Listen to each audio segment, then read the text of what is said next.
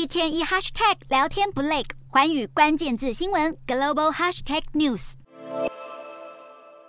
马路两旁挤满民众，伴随鼓掌声。英国女王伊丽莎白二世的灵柩经过六小时两百九十公里的路程，抵达爱丁堡的荷里路德宫。灵车队伍行进的沿路上，满是挚爱民众，有些人鼓掌献花，也有人泪流满面。对于许多人来说，伊丽莎白二世是他们认识的唯一君主。根据白金汉宫的资料，女王灵柩将在十三日晚间由皇家空军从爱丁堡运抵，位在大伦敦地区西北方的诺霍特空军基地，随后经陆路移灵到伦敦白金汉宫，并在十九日上午十一点在西敏寺举行国葬。至于英王查尔斯三世，行程也一个接一个。查尔斯三世十二日将前往国会接受上下议院致吊唁词，接着前往苏格兰爱丁堡。他们先到行宫和里路德宫进行校阅仪式以及锁匙交接等仪式，接着出席追悼伊丽莎白二世的仪典。十三日转往北爱尔兰参加主题为伊丽莎白二世与北爱历史的展览，接见北爱各政党领袖，并接受北爱议会的吊唁。十四日则出席在伦敦举行的女王伊丽莎白二世移灵仪式，并在十六日前往威尔斯，全英格兰跑透透，也象征着英国王室改朝换代。